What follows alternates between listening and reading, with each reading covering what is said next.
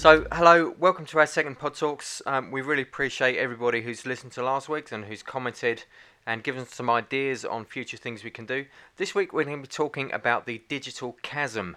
Uh, Jacinta, what's the digital chasm? Paul, that's the gap between traditional marketing and business development and future business development and business marketing. And those businesses that choose to build a bridge to get across that chasm will continue in business. And those who choose not to are unfortunately going to fall into that chasm. So it's, it's pretty damning if you don't take up digital. And this, this was brought about by a Deloitte report that, uh, that came out around 18 months ago, predicting that a large amount of businesses who weren't digitally engaged would go out of business by 2021. Um, and that's all down to the NBN. There'll be 98% of take up of the NBN by that time. And we figured that uh, the halfway point of this report is probably a good time to start making sure that people know that this is coming and that they need to be doing something to stop them falling into the chasm. So, what, what's the background behind why Deloitte did this report? What's the, the disruption patterns that have happened here, Jacinta? Okay, so the federal government identified a number of years ago, about 2015, that with NBN came a whole range of new disruptors into the market. So initially we had uh, eBay and pay TV and online music as the original disruptors. And as the NBN take up continued to ramp up and more businesses and people were able to connect with the NBN, a whole heap of things started happening to tradi- traditional media. So things started getting interrupted. So radio stations got interrupted because of Spotify and you and iTunes. Um, we can now listen to music without being interrupted by any form of advertising.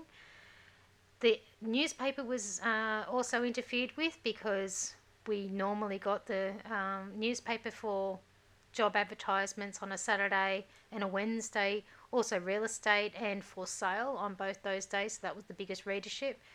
Um, speaking to a real estate agent this morning, he used to sink $40,000 a year into newspaper ads and has now actually not advertising at all on newspaper um, because of domain and real estate doc, uh, apps.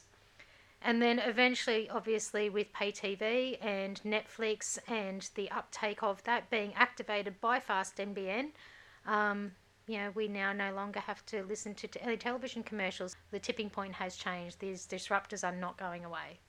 So everything has, has changed massively in, in just the last few years. And the, the Deloitte report that came out uh, 18 months ago, it actually had some classifications for businesses across Australia um, showing how they fitted into the digital landscape. And we've set our research queen a bit of a task to have a look at that. So what did you find, Tegan? What are the, uh, the characteristics and the, the, the categories that Deloitte have put businesses into?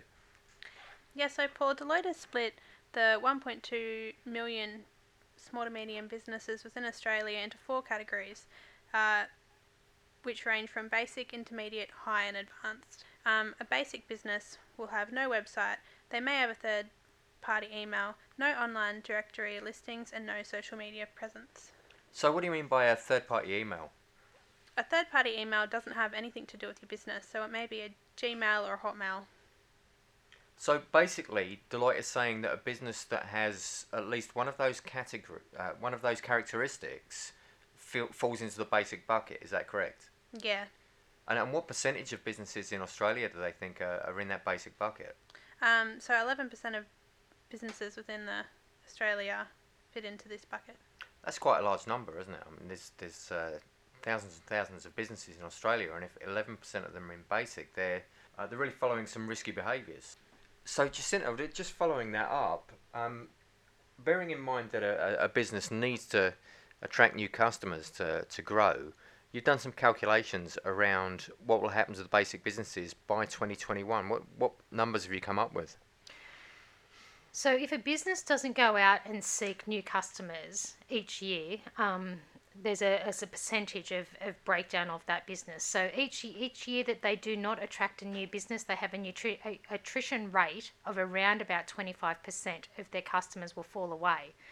So if they're not replacing those customers with new customers through advertising on digital, their business will then, over time, um, quite quickly stop trading, just through not being able to, uh, not having any more customers left. So that's four years. And this um, this report was done in 2017, so trending towards June 2021 is basically D-Day for these basic businesses. So by that time, 75 or 80% of these small businesses that, that are in the basic bucket could disappear if they don't engage and they, they don't get some of these characteristics changed, if they don't build a website, have a, a proper email address, get into social media. Yeah, and that's because the traditional medias have fallen away, and by June 2021, those traditional medias will actually have been have gone. So if a new customer was to seek that business, they would then be seeking that business online. So obviously, if that business isn't online, that business won't be found, and hence will not be able to get a new customer. And it's interesting when you look at the report to see what the, the most at risk businesses are. Um, you may expect that older business owners are, are in the, the highest risk category. You might even expect that regional businesses are, are in the, the high risk category. Uh, One that really surprised me was real estate. Um, I know you've mentioned those, those guys already, but also retail, that all of these people are in a really dangerous space, and if they don't change their behaviours, that they could well disappear. Um, there's a, a story about my, my stepdaughter going to, to a cafe. Uh, the cafe hadn't been open, so she looked at their social media to see when it was going to open, and there was nothing there. So she went to Google to find out when it was going to open, and again, there was nothing there. And by that point, she was already fed up with waiting and looked up another cafe and went off and had her breakfast there. So it just shows that if a business is not engaged in this digital world, that they're going to lose customers. And if they're losing customers, they're going to go out of business. So Tegan, we- we've looked at what's in basic. What, what have you got to do to get yourself out of the basic bucket so that you can actually start improving your chances of, of being around in three years' time? So it's incredibly easy for any business to move out of basic up to intermediate. Uh, the ways that this can be done is simply by creating a website. Um, there are a lot of tools out there. Uh, some of these tools are Google My Business, which is a free and easy to use tool. Other ones include Wix and Squarespace. Also, even making a Facebook page. That's probably one of the easiest ways as well. So just by getting a, a website, bit of social media presence, and uh, also getting maybe a, an email address with your domain, that can really help you just increase your presence and, and get out of that basic area. When you come out of that basic area, the Deloitte report actually suggested that you get an increase in revenue. So what what was that increase that came with that? So simply from moving from basic up to intermediate, you're increasing your revenue by 20%. That's a pretty big jump. And uh, when you look at it going across all the levels, there's similar increases going up every level of the digital engagement ladder, which is which is really quite impressive. Um, there are some other benefits that go with that as well. Um, Jacinta, do you want to run through a couple of those other, benefits that come with moving each step up the ladder? So, as a business moves up through the digital engagement ladder and becomes much more effective with digital tools inside the business, they don't only just experience that 20% revenue growth, they can also experience a whole range of other uh, effects as well. They're far more likely to employ extra people, they're 14 times more likely to begin exporting. They are bringing new products to market and they are building innovation. They're also breaking down the geographical boundaries that would normally uh, be established for business growth. And they can actually, yeah, these type this type of growth can be experienced in regional and rural areas. So we're based on the, the Central Coast Jacinta. If you looked at the, the Central Coast economy, um, what impact would uh, would empowering businesses to move themselves up the digital activation ladder have on the Central Coast economy? So if we just look at the businesses that are, would be in the basic bucket, uh, which is 11% of the businesses here on the Central Coast, left alone in their current state on a conservative level, these businesses are turning over around about $200,000 a year, and that equates to $4.6 billion. Now, if these businesses do not activate between now and June 2021, there'll be a loss to the economy of about half a billion dollars However, if we activate these businesses and move them up the digital ladder, we have a $938 million injection into the economy. And those levels are based just on the national averages, and, and, and we know that in the regional areas, it's much more likely to be a higher percentage of businesses that are actually in basic. That's right, isn't it? Correct, yes. So we're probably looking more towards the 20% businesses because regional and rural areas are experiencing higher numbers. So, the crux of this is that if we don't get businesses involved in digital by using social media, by building a website, by understanding how to market in the digital world, that we're going to have a lot less businesses in regional areas throughout Australia. Correct.